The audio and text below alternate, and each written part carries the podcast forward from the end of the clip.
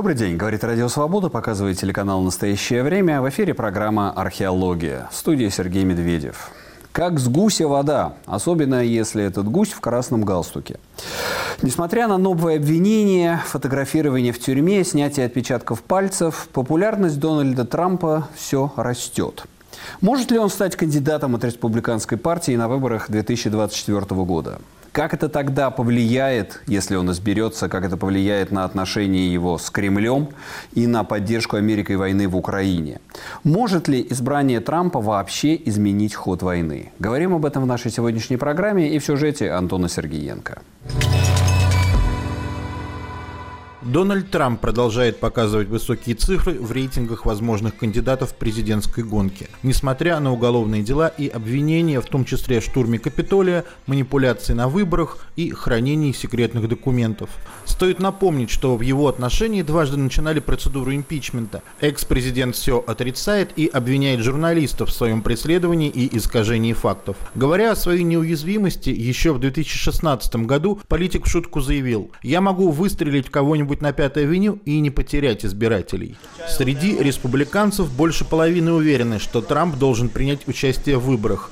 Однако точно победы бывшему президенту США это не гарантирует.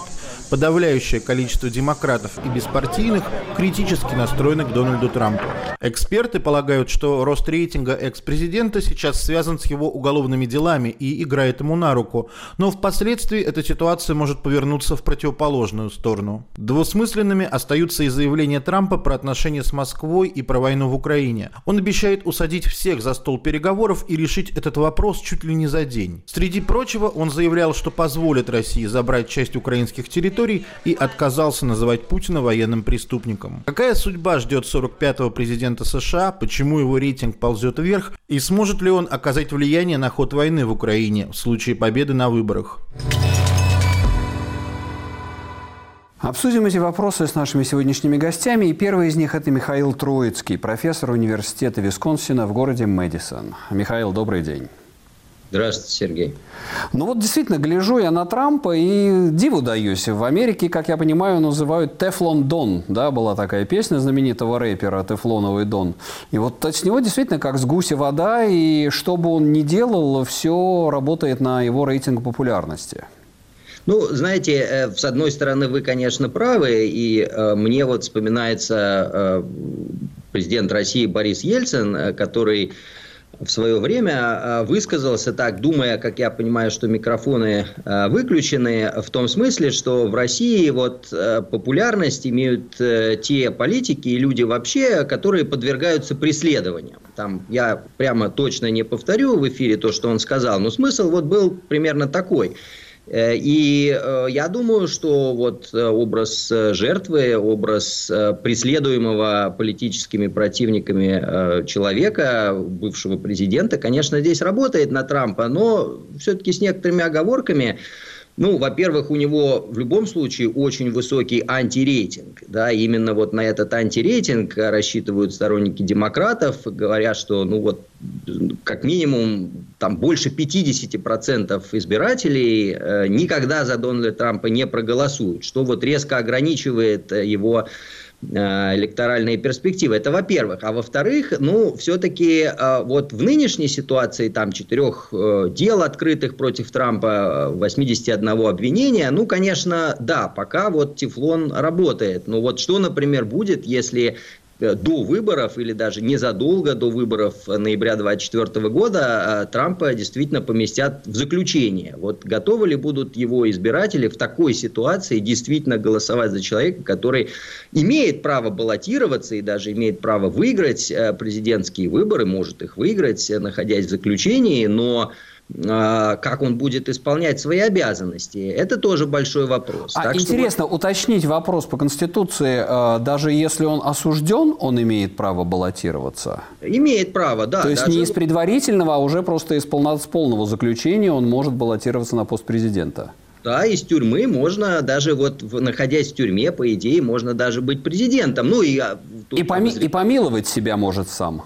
Может, теоретически может, э, хотя вот это, в общем, беспрецедентная ситуация, она, скорее всего, породит э, масштабные иски и разбирательства. Ну, в любом случае, это приведет к э, серьезному кризису государственного управления в Соединенных Штатах. Ну, вот обозреватели здесь, которые готовы рассматривать наиболее такие вот маловероятные варианты, говорят, например, ну, что может вице-президент ходить к президенту в тюрьму, и получать э, какие-то указания, там, подписывать документы, ну и ждать вот какого-то юридического разрешения этой ситуации. Но, конечно, это уже все из э, разряда фантастики, э, хотя, ну, определенная вероятность вот какого-то такого подобного развития ситуации есть. А из области реальных прогнозов, насколько действительно великие шансы его оказаться за решеткой? Потому что я читаю эти обвинения, по-моему, они все серьезные и вполне с э, очень солидной доказательной базой. Э, ну, шансы, несомненно, есть, а, и э, ну, все равно судебный процесс состязательный, на Трампа работают тоже хорошее количество квалифицированных юристов. Вопрос скорее стоит так, а, а будет ли хотя бы а, один суд, состоится ли хотя бы один суд, хотя бы по одному из этих вот э, дел – Э, до э, президентских выборов. И вот, э, конечно, если такой суд действительно состоится, ну, называют разные сроки, да, это уже, наверное, не стоит в детали сейчас сдаваться, ну, например, летом 2024 года. Вот если он состоится, ну, вариант такой действительно вполне возможен. А, но, опять же, вот Трамп и его юристы делают все, чтобы эти а, суды отложить а, как минимум до... Интересно, а вот э, скажите, эти процессы, они никак не коррелируют, да, судебный процесс и процесс предвыборный?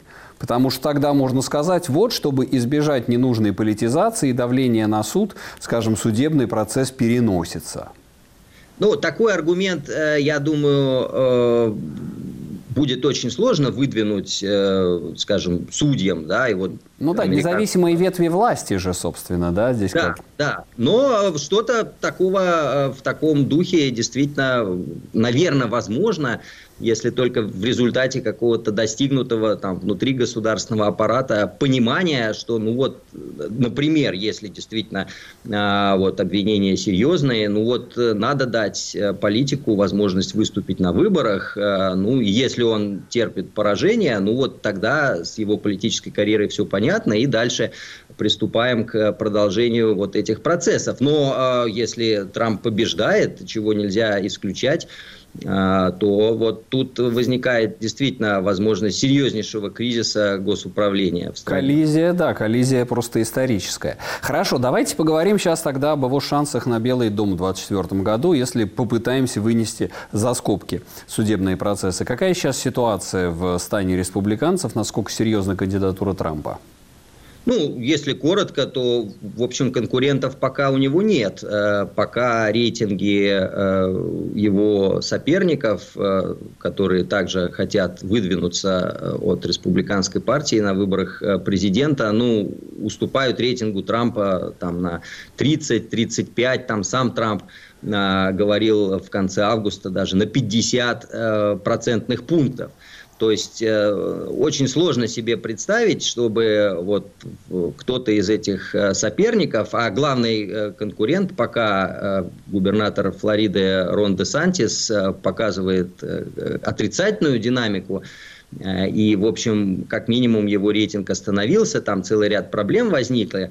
А вот все эти э, противники пока вот не могут нащупать э, сюжеты, по которым они могли бы оттеснить Трампа, обладающего ну, вот, группой сторонников э, в общем объеме, наверное, около 30% электората, которые в любом случае готовы э, голосовать за Трампа. Так что, короче говоря, выдвижение Трампа на сегодняшний день выглядит э, очень вероятным, хотя, э, ну, собственно, осталось еще, еще даже не начались э, вот эти э, предварительные выборы за выдвижение кандидата от республиканцев, все может э, измениться. Я слышал, что избирательная кампания сейчас у демократов очень сильно основана на просто на показе Трампа каких-то, выдергивают отдельные высказывания, цитаты Трампа и показывают, э, насколько он ужасен.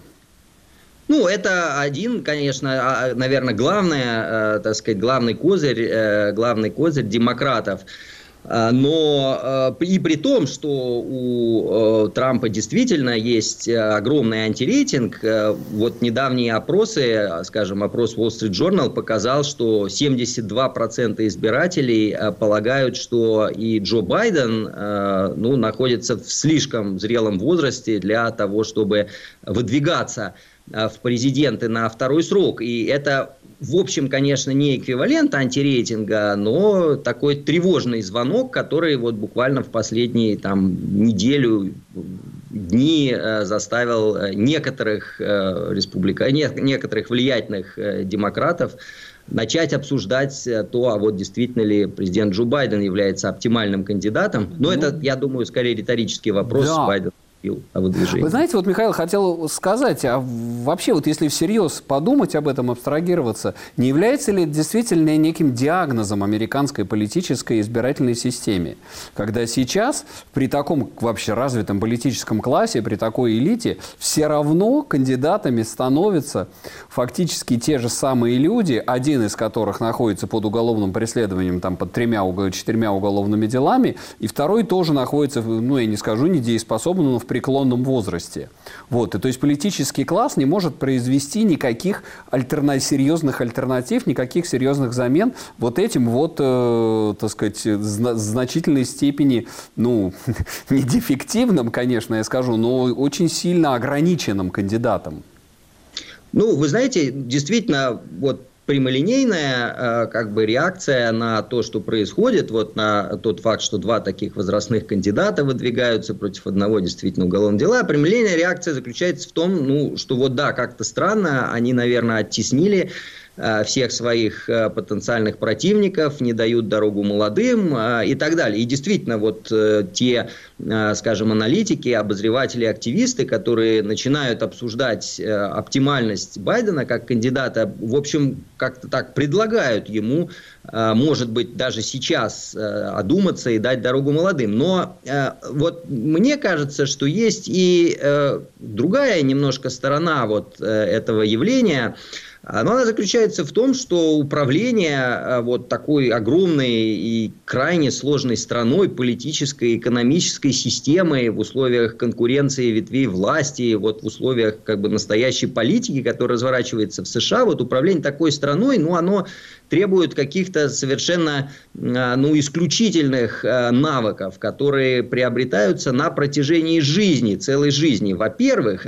И, во-вторых, ну, скажем, вот нужно некое такое спокойствие и отчасти даже сказать отрешенность как противовес активизму, активной деятельности на посту президента, для того, чтобы эта система, вот вся, которой вы управляете, находилась э, более-менее в равновесии, там развивалась в правильном направлении. Более молодой политик, во-первых, не обладает опытом, а во-вторых, ну, он более горячий, он будет пытаться сделать что-то на одном направлении, на другом направлении, а система, повторяю, ее сложность растет там с каждым годом, а, и вот подобного рода действия, ну, могут, э, возможно, привести к ее дестабилизации, и когда когда избиратели, а избиратели же имеют, а это же там совокупность разных групп с разными интересами, когда они смотрят на эту ситуацию и когда они смотрят на кандидатов, некоторые из которых там молодые, 35-летние там или 40-летние кандидаты, ну, моложе 35 лет вы не можете быть в любом случае, а, значит, ну, 40-летние кандидаты выступают с а, какой-то радикальной или достаточно такой напористой повесткой дня, вот это может избирателей отпугивать, отталкивать. Так что, может быть, не зря вот на выборах 2020 2020 года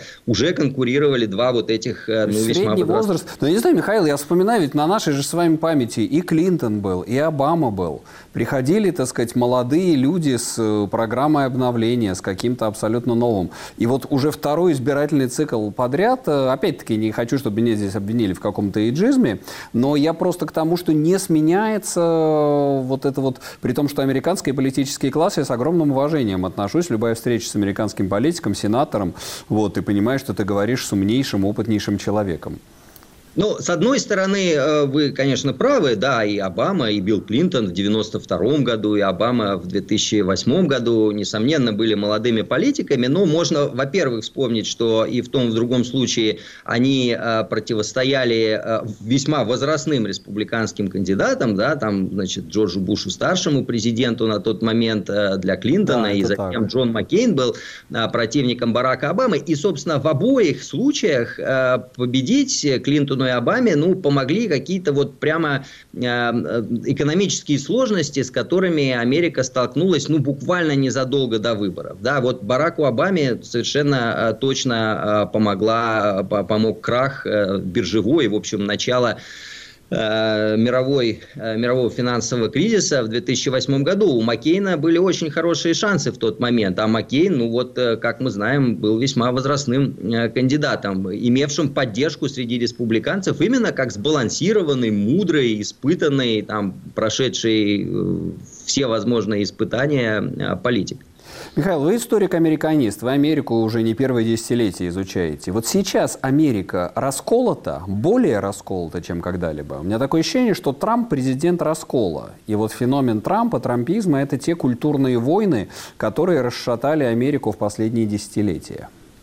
Э, ну, это, на мой взгляд, э, уже там кажется общим местом. Э, во-первых, что Америка расколота, и вот группам избирателей сложно там прогрессистам, да, и, скажем, там консерваторам, жителям сельской местности, сложно вообще что-либо найти общего, да, они там, ну, так можно сказать, даже ненавидят друг друга и никогда вот за стол переговоров друг с другом не сядут. Это и также общим местом является, что Трамп вот э, играет на этих э, противоречиях, консолидируя свою вот эту базу, которая дает ему возможность безальтернативно выдвигаться от республиканцев, ну а затем пытается немножко привлечь представителей некоторых меньшинств. Вот, например, э, достаточно образованные представители э, там испаноязычного населения или э, даже чернокожие, вот они сейчас воспринимают Байдена как тоже слишком радикального, и опросы показывают, что вот среди этих слоев, э, значит, очень важных групп, э,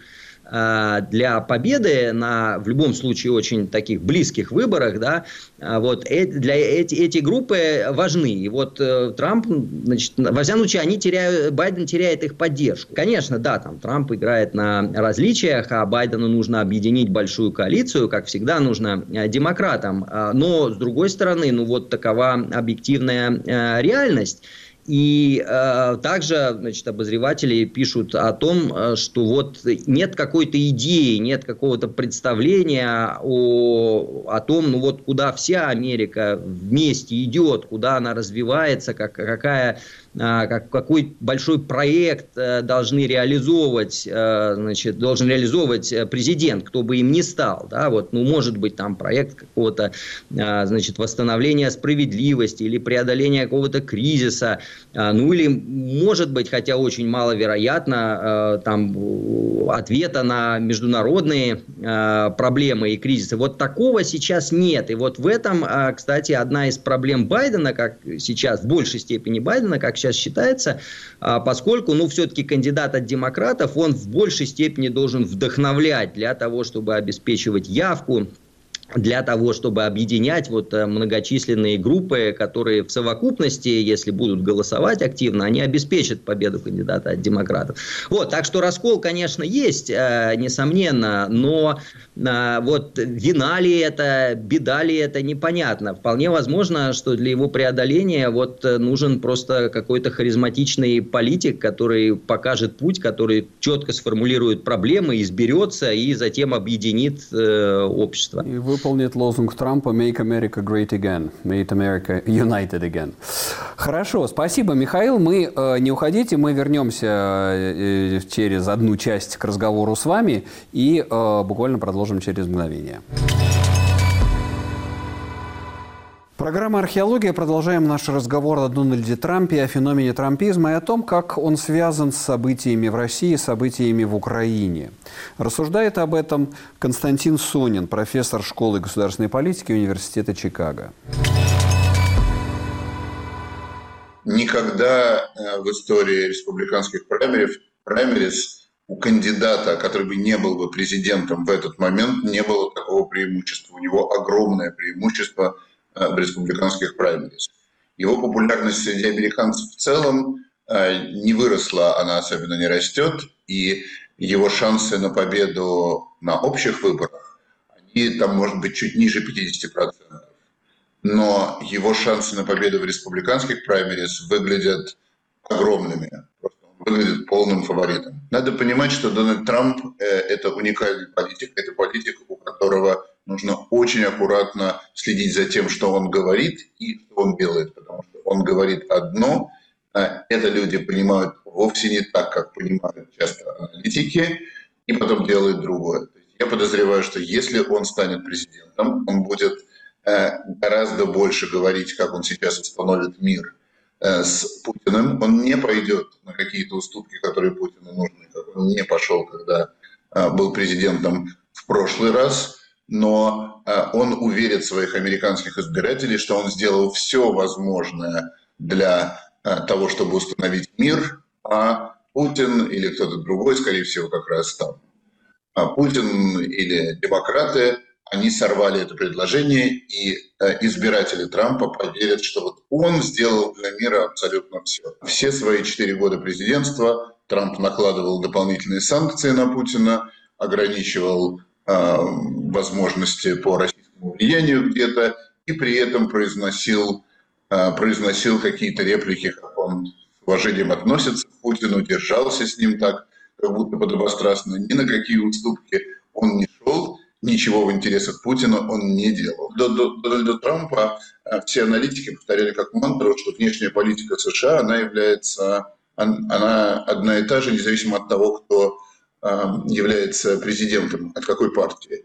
Вот сейчас мы видим примерно то же самое, потому что Трамп сопровождал э, свои действия против Китая, прежде всего торговые барьеры, какой-то жуткой, жуткой риторикой, Джо Байден никакой риторикой не сопровождает, а делает в точности то же самое, что Трамп продолжает политику Трампа в отношении э, торговли с Китаем. Соответственно, я думаю, что опять с, Трамп, с президентом Трампом мы увидим э, больше шума, такой будем видеть все время фейерверк слов, и э, то же самое возведение, э, такое избирательное возведение торговых барьеров.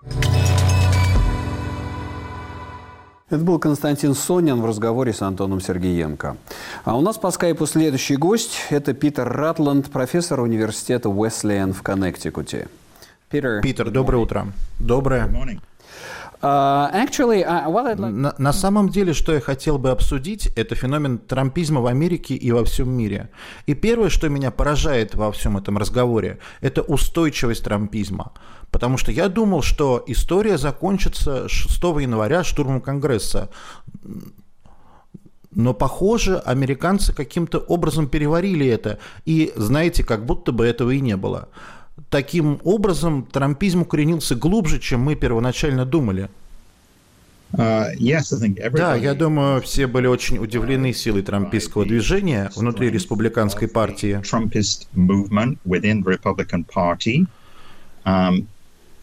Это движение против институтов американской политической системы. Это очень глубоко укоренилось. Это очень идеологизированное движение. И это привело к массовой поляризации в американском обществе. Честно говоря, не только республиканское крыло Трампа продолжает производить 6 января. Кроме того, элементы крыла демократической партии также в некотором роде стали одержимы Трампом и одержимы 6 января и продолжают рассматривать это как приоритет своей политической кампании. Таким образом, обе стороны поляризированы, и это очень тревожно, и все может пойти очень плохо. Uh, Если Трамп вернется в Белый дом, что совсем не невозможно.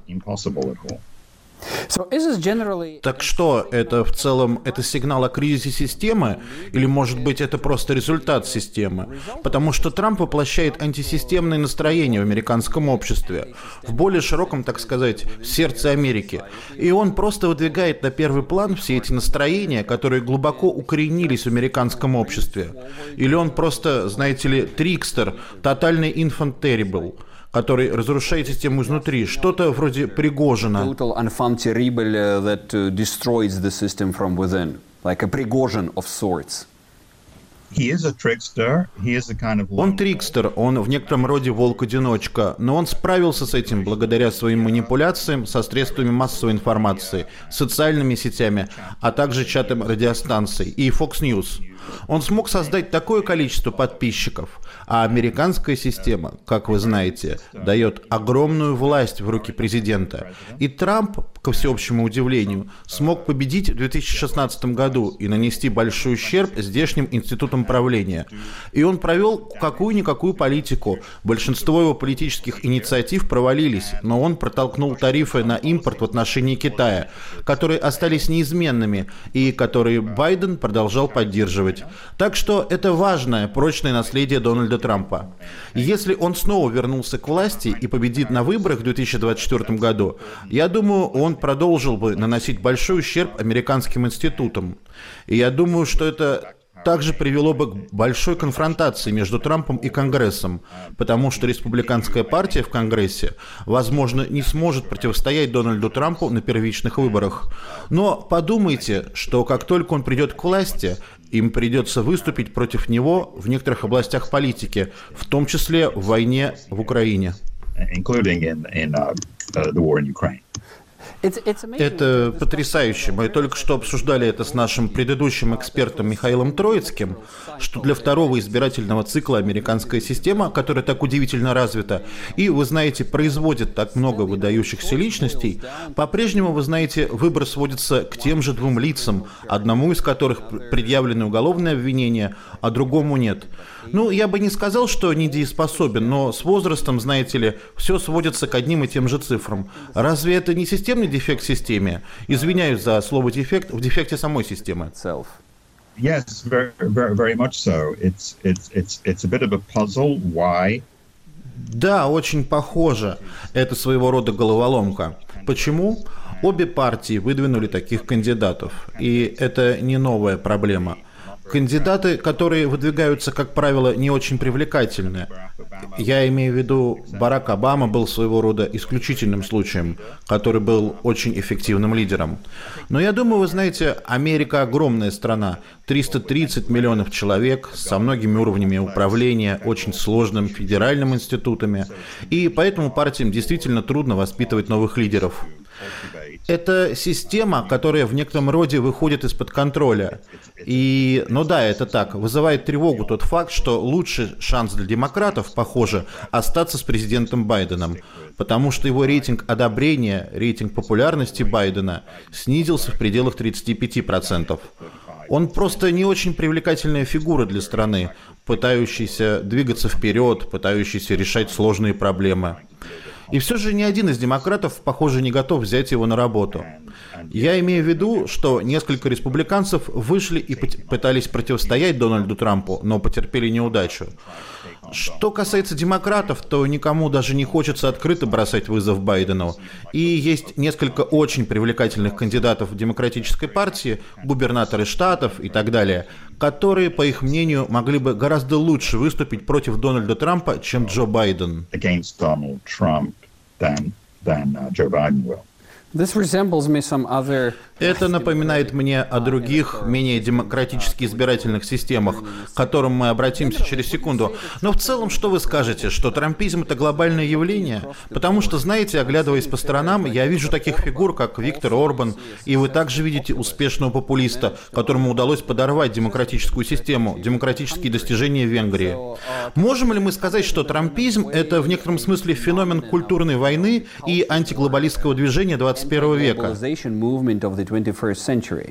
Yes, very much so. I think there's a... Да, очень похоже.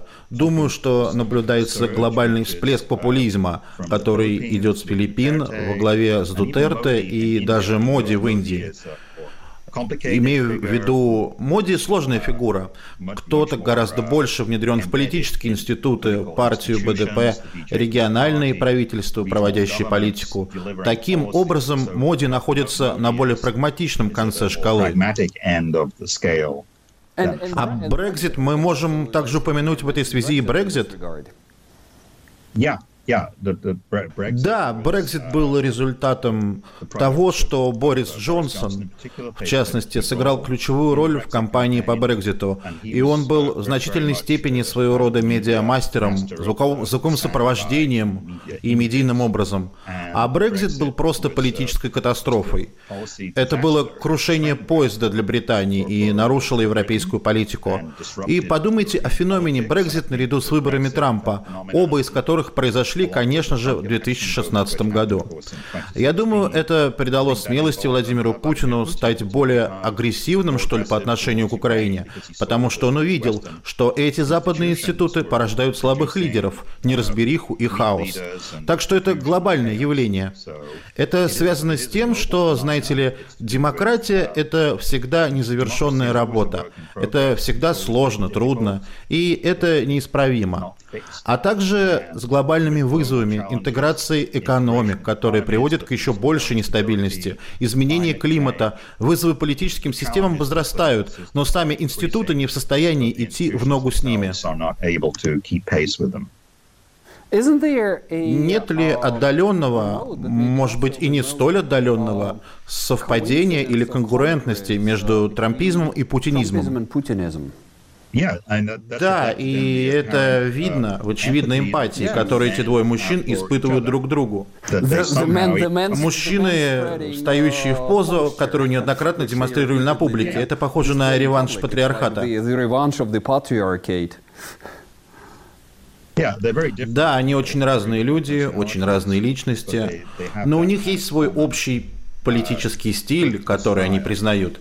Я не знаю, что это за секретное рукопожатие, может быть, что-то в этом роде, но они признают друг друга очень эффективными. Я не уверен, что ни один из них не научился чему-то конкретному у другого. Это своего рода совпадение из траекторий. Да, и по иронии судьбы им обоим могло бы грозить уголовное преследование. Одному грозит, но на самом деле им обоим предъявлены уголовные обвинения. Одному в Гаге, другому от американской судебной системы.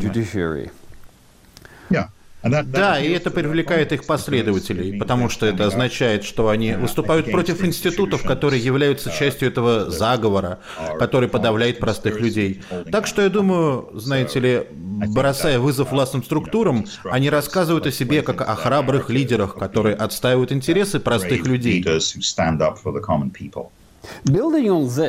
Исходя из этого, ожидаете ли вы такого рода крупной сделки, грандиозной сделки, которую Трамп всегда обещал в отношении России, вероятно, из Украины? Или это больше похоже на риторику? Я не вижу в Трампе человека, который был бы достаточно искусен, чтобы заключать сделки, которые удовлетворили бы Россию.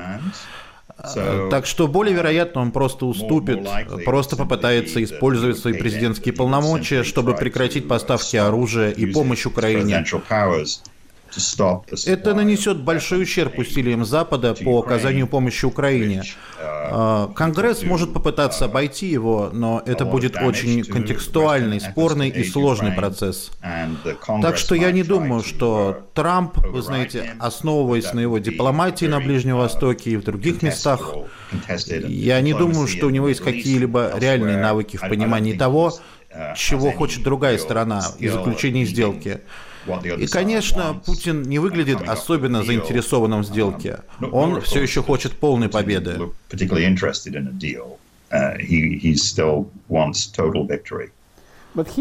Ну, он может победить теоретически и в случае своего избрания нанести еще больший ущерб. А как насчет НАТО? Как вы думаете, смог бы он выполнить свое обещание, разрушить НАТО, вывести Америку за пределы НАТО? Я не знаю, чем бы это закончилось. Я имею в виду, э, Трампу пришлось бы заставить Конгресс фактически вывести США из НАТО. Но он, безусловно, может быть назначен главнокомандующим. Я думаю, что прямо сейчас в Европе находится более 100 тысяч американских военнослужащих. И он может отозвать их одним росчерком пера. Для этого ему не понадобилось бы одобрение Конгресса. Таким образом, формально НАТО могло бы сохраниться, но оно было бы опустошено с точки зрения фактического развертывания американского военного потенциала, что, я боюсь, вполне возможно. Uh, Говоря о трампизме, я думаю, интересно наблюдать за многими высказываниями эмигрантов из бывшего Советского Союза и из России. Uh, Они поддерживают Трампа. Смогли бы вы, как и многие мои соотечественники, бывшие, вернувшиеся в Россию, найти как сторонний наблюдатель объяснение этому феномену российского трампизма?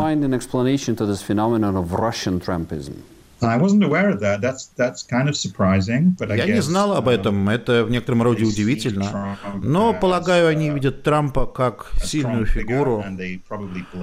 Они, вероятно, обвиняют Байдена, а до него Обаму и Клинтон в непонимании России. Вы знаете, в том, что они либо игнорируют Россию, либо отвергают Россию как просто регионального игрока, не имеющего никакого значения. Так что, возможно, люди в этих группах рассматривают Трампа, по крайней мере, как э, новый старт, как шанс, что, возможно, Трамп сможет понять Путина лучше, чем Обама, Клинтон и Байден. Но, мне кажется, довольно отчаянной надеждой, которой не суждено сбыться. Да. Я думаю, что другим объяснением могло быть то, что я также вот это пытаюсь понять, что многие люди являются носителями очень патриархальных стереотипов, сексистских и антилиберальных стереотипов, которые широко распространены по всему бывшему Советскому Союзу. И это еще один феномен устойчивой патриархальной культуры, которая дала нам Путина с одной стороны и Трампа с другой. Uh, да, это определенно часть истории. Я думаю, вы знаете, расизм, очевидно, был очень важным фактором в США с трампизмом uh, Трампа, потому что это была реакция на то, что у нас был первый афроамериканский президент Барак Обама. И вы знаете, Трамп был одним из тех, кто утверждал, что Барак Обама родился не в США. Таким образом, российский аспект определенно является частью истоков трампизма в США. Я не уверен, в какой степени это проявляется в остальном мире, но очевидно, что патриархат никоим образом не умер. Трамп и Путин не боятся апеллировать к этому, провозглашая эту мужественность частью своей идентичности, и что это определенно часть их привлекательности. Они этого не скрывают, они провозглашают. Окей, okay, thank you. Thanks a lot, Peter. Uh, это был Питер Ратланд профессор университета Уэслиан в Коннектикуте, а мы вернемся буквально через мгновение. Программа «Археология». Продолжаем наш разговор о феномене Трампа. Что будет, если Дональд Трамп будет переизбран в 2024 году, вернется в Белый дом? Как это отразится на отношениях с Москвой и на поддержке Америкой Украины? Рассуждает об этом политолог-американист Александр Филипенко. Ни один судья не решился э, заставить Дональда Трампа подписать документ о том, что он будет оставаться в рамках того штата, где проходит это расследование, где, где проходит это судебное дело. Э, мы видели это на, на, на всех четырех процессах. Соответственно, мы, вряд ли мы увидим какие-то еще ограничения для Дональда Трампа. Он может ездить по стране, он может агитировать, он может встречаться с избирателями, он может проводить э, э, фандрейзеры, он может проводить обеды и ужины с теми людьми, которые вкладывают огромные деньги в его предвыборную кампанию. Люди, которые поддерживают Дональда Трампа, они считали, что на него излишне нападают из-за недоказанной связи с Россией, из-за недоказанной связи с Москвой. И вот этот эм, сентимент, можно так сказать, остался, что на Дональда Трампа нападают зря, не доказана его связь, никаким образом не смогли доказать его связь с Россией, его связь с Москвой, с Кремлем, с Путиным, но тем не менее на него все равно нападают. И поэтому вот то, что российская пропаганда его так поддерживает, это, во-первых, в США не слышно никаким образом. Во-первых, американская пресса никак не докладывает тот факт, что в России Дональда Трампа поддерживают и, может быть, даже хотят видеть президентом США. Это роли сейчас никакой не играет. А, а вот внутри республиканцев тут это даже, может быть, и не мешает. А, потому что вот я напомню, вот эти вот футболки I'd rather be with Russians than with Democrats, они очень меня, конечно, удивляли тогда. Трамп обещает решить все за сутки. Он говорит, что, ну, во-первых, если бы он был президентом, конечно, никакой войны бы не было, и он обещает все решить за одни сутки. Никакой программы представлено не было. Совершенно непонятно, как именно он будет решать этот вопрос, но если мы вспомним его книгу «Art of the Deal», а, ведь Дональд Трамп гордится тем, что он э, является человеком, который умеет э, налаживать связи, который умеет заключать какие-то потрясающие сделки. Мы не увидели этого во время его президентства. Нужно сказать, не было принято каких-то всеобъемлющих законов, которые бы мы могли назвать э, наследием его президентства. Но, тем не менее, он считает, что он смог бы усадить всех за стол переговоров и каким-то образом решить все эти вопросы. Ближайший соперник в рамках республики республиканской партии это Рон де Сантис, губернатор Флориды, на последних дебатах Дональд Трамп не участвовал. И многие говорили, что ну, ему это и не нужно, потому что он настолько впереди всех, и все, любые кандидаты от республиканцев настолько отстают от него, что ему это и не нужно. Но нужно сказать, что благодаря дебатам Рон де Сантис набрал 20% поддержки. То есть он дополнительно еще набрал 20% поддержки. Сейчас у него около, там, ближе к 30%. Его, по крайней мере, в рамках республиканской партии, его стали узнавать, его стали поддерживать. Э, поэтому в дальнейшем, может быть, Дональд Трамп все-таки присоединится к дебатам. Там есть один еще тонкий момент, что э, и де юра, и де факто э, тот кандидат, который участвует в дебатах, он обязан потом поддержать кого бы то ни было, тот, кто будет победителем этих дебатов.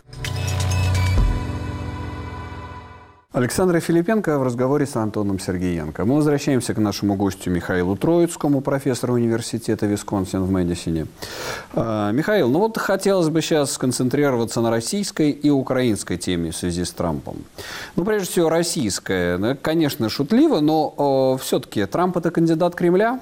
В Кремле надеются на 24 год? – ну, опять же, это такое общее место э, в анализе обозревателей э, повсюду, включая и Россию. Я думаю, что по состоянию на сегодняшний день, э, конечно, Москва предпочла бы, вот сегодняшний политический режим предпочел бы, конечно, чтобы Трамп победил. Вот, но э, это как бы тоже там все может измениться, э, и называть э, Трампа кандидатом Кремля я бы не стал. В этом плане, я думаю, Дональд Трамп, который действительно в последние там, месяцы и недели дополнительно вспоминает этот скандал, связанный с вмешательством России в выборы, чтобы значит, себя э, дополнительно оправдать и предстать в облике преследуемым. Вот в этом плане он, я думаю, прав. Он не является кандидатом Кремля, даже если ну, Кремль... понятно, да, да. Я, ясно, кандидат себя самого и своей бизнес-империи, и, собственно, своего страха оказаться в тюрьме в данном случае. Но Кремль – это такие, э, так сказать, мне кажется, очень удачный союз получается двух таких людей, которые пытаются взломать системы Путин систему международных отношений и вообще систему демократии, а, а Трамп уже взломал однажды американскую демократическую систему самим фактом своего появления. Да, ну тут, видите, все-таки э, вопрос заключается в том, что, во-первых, э, даже в своей международной политике Трамп э, наметил некоторые так сказать, стратегические направления действий Соединенных Штатов, от которых э, демократическая администрация Байдена отказываться не стала. И это касается в первую очередь давления на Китай, а, с чего, в общем, начал Трамп. А, но а, также вот в ситуации с Россией мы действительно видим какой-то совершенно а, удивительный сюжет таких вот, что ли, имплицитных, неявных, возможно, переговоров такого установления неявного взаимопонимания между... Поверх голов Украины и Европы. Ну, в, в том числе, в том числе э, именно эти игроки могут, э, что ли, э, ну, стать жертвами или, во всяком случае, им может быть нанесен ущерб э, в э, том плане, что э, Трамп будет э, более расположен вот таким прямым переговорам Э, с Россией, опять же, при сохранении нынешнего статус-кво, без там лишних консультаций э, с Европой. Но, на мой взгляд, ключевой вопрос э, заключается здесь в том, и на него не дали ответа, например, мемуары уже вышедшие некоторых ключевых чиновников администрации Трампа. Вот ключевой вопрос этот э, заключается э, в том, а вот что действительно Трамп думает э, относительно России, там, Путина и их роли в его избрании, например, да, или вообще в его их, их воздействие, что ли, на политические перспективы Трампа. Вот как он а, как он, э, действительно верит ли он в то, что Россия ему помогла, да? А если верит, то насколько? А вот насколько он готов, ну, да. Э, значит, что-то обещать России, да? Здесь, да, Михаил, очень интересный сюжет вы намечаете, в том числе вы упомянули Китай, потому что вот мы, э, скажем, в российской медиасфере, в самой России, мы вот уверены, что такой это прям магистральный сюжет, кремлевские уши Трампа торчат, и как Трамп изменит отношение к войне войне с Украиной, к отношениям с Москвой. Но на деле является ли российский и украинский сюжеты магистральными для американской политики? Или это все-таки Китай? Ну, вот это хороший вопрос. Во-первых, мы говорим о международной политике. Если сначала мы говорим о международной политике, то, да, конечно, в международной всего. политике украинский сюжет э, является заметным, важным, ну и, может быть, в каком-то смысле доминирующим сегодня в такой медиаповестке. Он, кстати, может э, решить исход выборов? Украинская вот это, тема может вот оказаться? Это уже более спорный вопрос, поскольку мы для того, чтобы на него ответить, мы должны выйти за пределы международной повестки. Ну, а здесь, как всегда, экономика, а, здесь, э, как всегда, там цены на топливо, инфляция, да. ну и вообще разные личные сюжеты, ведь у Байдена, у президента, да, Джо Байдена есть э, и свои, что называется, скелеты в шкафу, и вот республи... демократическая партия не знает, как сыграет Например, вот вопрос э, расследования и возможного суда над сыном, над сыном. Э, президента, а, и о том, какие действительно были связи э, вот у семьи Байдена с там различным бизнесом в той же, скажем, Украине. Да, и там постепенно раскрываются некоторые детали, которые не, не носят принципиального характера, но вот эта динамика раскрытия там деталей общения Хантера Байдена с его бизнес-партнерами, вот она много многих тревожит. То есть, короче говоря, вот эти все сюжеты, они э, в конечном итоге, конечно, будут доминировать над международной политикой. Э, э, хотя, опять же, если гонка будет такой очень интенсивной, да, и разрыв между претендентами на выдвижение Трампом и кем-то еще будет небольшим, то украинские сюжеты и, и российский сюжет вполне могут сыграть свою роль. Но вот для этого должны в общем, наступить некоторые а, обстоятельства, вот, связанные ну, с тем, да. что Трамп должен терять популярность, а его должны нагонять другие кандидаты. А э, насколько устойчив и двухпартиен консенсус по поводу поддержки Украины, если мы сейчас проецируем это на год вперед, на ноябрь 2024 ну, года? На сегодняшний день он довольно устойчив. И вот, скажем, в э, э, Конгрессе, в Палате представителей э, сегодня, в преддверии вполне возможного кризиса с финансированием государственного аппарата после 1 октября, вот как бы вот в, в, в этом кризисе всего там 20 э, членов Конгресса, э, республиканцев, выступают резко против выделения дополнительных 24 миллиардов э, долларов э, помощи Украине, которые запросила администрация Байдена. Да, раньше, как обозреватели опять же обращают внимание, таких противников принципиальных поддержки Украине, Украины было больше, там и 60, потом 40, теперь вот, значит, только 20. А, но э, динамика может быть разной, э, да, зависит от того, как СМИ, конечно, будут представлять э, сюжет, связанный с войной России против Украины. А, как э, будет освещаться динамика, собственно, боевых действий э, и, и а, от остроты кризиса общего бюджетного. Э, так что вполне нельзя исключать, например, сокращение поддержки, сокращение вот амбиций демократической администрации по финансовой поддержке Украины, но э, в целом консенсус, конечно, существует о том, что Украине необходимо помогать. И, это ну, напряжу, хотел уточнить, это вообще э, помощь нынешняя Америке Украине, она как-то напрягает американский бюджет, она ощутима, э, или в общей, так сказать, э, финансовой раскладке США это то, что США могут себе позволять еще долгое время?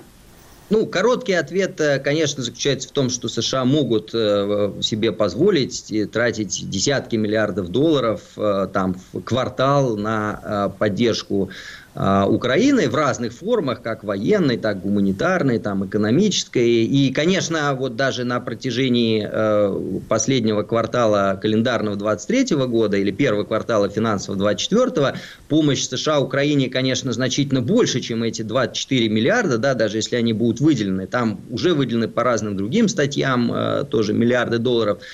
Вот, но это э, для бюджета Соединенных Штатов, э, конечно, незаметно, это размазано по многим статьям. Э, вопрос вот такой принципиальный, да, blank check, вот э, некоторые противники этого говорят, зачем же, значит, давать э, такой вот пустой чек, куда можно вписать любую сумму, Э, тема э, коррупции на Украине имеет тоже э, определенное звучание и так далее. Но повторяю, вот только 20 республиканцев, членов Палат представителей выступают сейчас Э, резко против. Ну и они, кроме этого, кроме помощи Украины, выступают резко против еще много, многого другого, многих других расходов. Там, опять же, повышение потолка госдолга, который тоже предстоит, очевидно, э, в октябре. То есть это вот не, не ключевой сюжет в э, политической Понимаю. повестке дня, и динамика сохраняется. У Америки есть четко сформулированные цели в отношении этой войны в отношении Украины и, что особенно интересно, в отношении России. Есть ли цель полного освобождения украинских территорий от российской оккупации, включая Крым?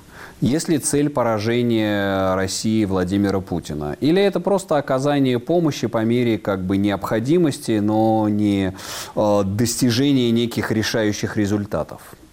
Ну, как мы знаем, э, вот до э, явно там идет дискуссия, да, явно э, внутри государственного аппарата на самом высоком уровне. Мы видим, что, конечно, Соединенные Штаты поддерживают принцип территориальной целостности Украины и на сегодняшний день, разумеется, готовы поддерживать Украину в ее стремлении там, полностью восстановить свою территориальную целостность. Но вот э, как бы таких более далеко идущих э, заявлений представители администрации стремятся избегать. Они сохраняют э, определенную гибкость. Ну, вполне возможно, они все-таки рассчитывают на переговоры, и мы видим во влиятельных СМИ дискуссии о целесообразности э, такого рода э, переговоров э, на основе того, что в России называют признанием э, реальности на земле. Да? Это будет очень плохо, э, понятно, для, для всех, и для Украины в первую очередь. Но вот, на мой взгляд, э, в Соединенных Штатах сохраняется гибкость, и она вот выражается в том лозунге, что вот Украина сама должна решить, а, что она хочет. Но ведь Украина же решает на основе того, насколько США готовы помогать США Украине. готовы помогать. Михаил, спасибо большое за это интервью, за наш диалог. У нас э, на связи по скайпу был Михаил Троицкий, профессор университета Висконсин, э, штата Висконсин в городе Мэдисон. Ну, а от себя скажу в завершение, пытаясь связать да, происходящее в войне в Украине, в России, с происходящим в США, что может сложиться парадоксальная ситуация через какое-то количество времени, когда два бывших президента двух сверхдержав окажутся за решеткой. Трамп по обвинениям, которые сейчас ему предъявлены, манипулирование э, правосудием, э, собственно, захват Белого дома, манипулированиями вы, выборами, вмеш, вмешательство в итоге выборов. А Путин в связи с э, тем иском, с тем э, ордером, который выдал на него суд в Гааге. Так что я бы хотел э, попытаться представить возможность такого будущего мира, потому что, как известно, правосудие работает медленно, но неотвратимо. Это программа «Археология». Меня зовут Сергей Медведев. Оставайтесь с нами. Радио «Свобода» и телеканал «Настоящее время».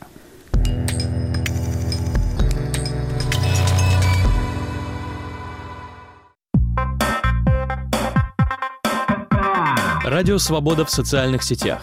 Твиттер, Фейсбук, ВКонтакте – Последние публикации и открытые дискуссии. Видео, фотографии, новости, эксклюзивные материалы. Настройтесь на свободу в вашей любимой социальной сети. Для всех, кто любит и не любит свободу.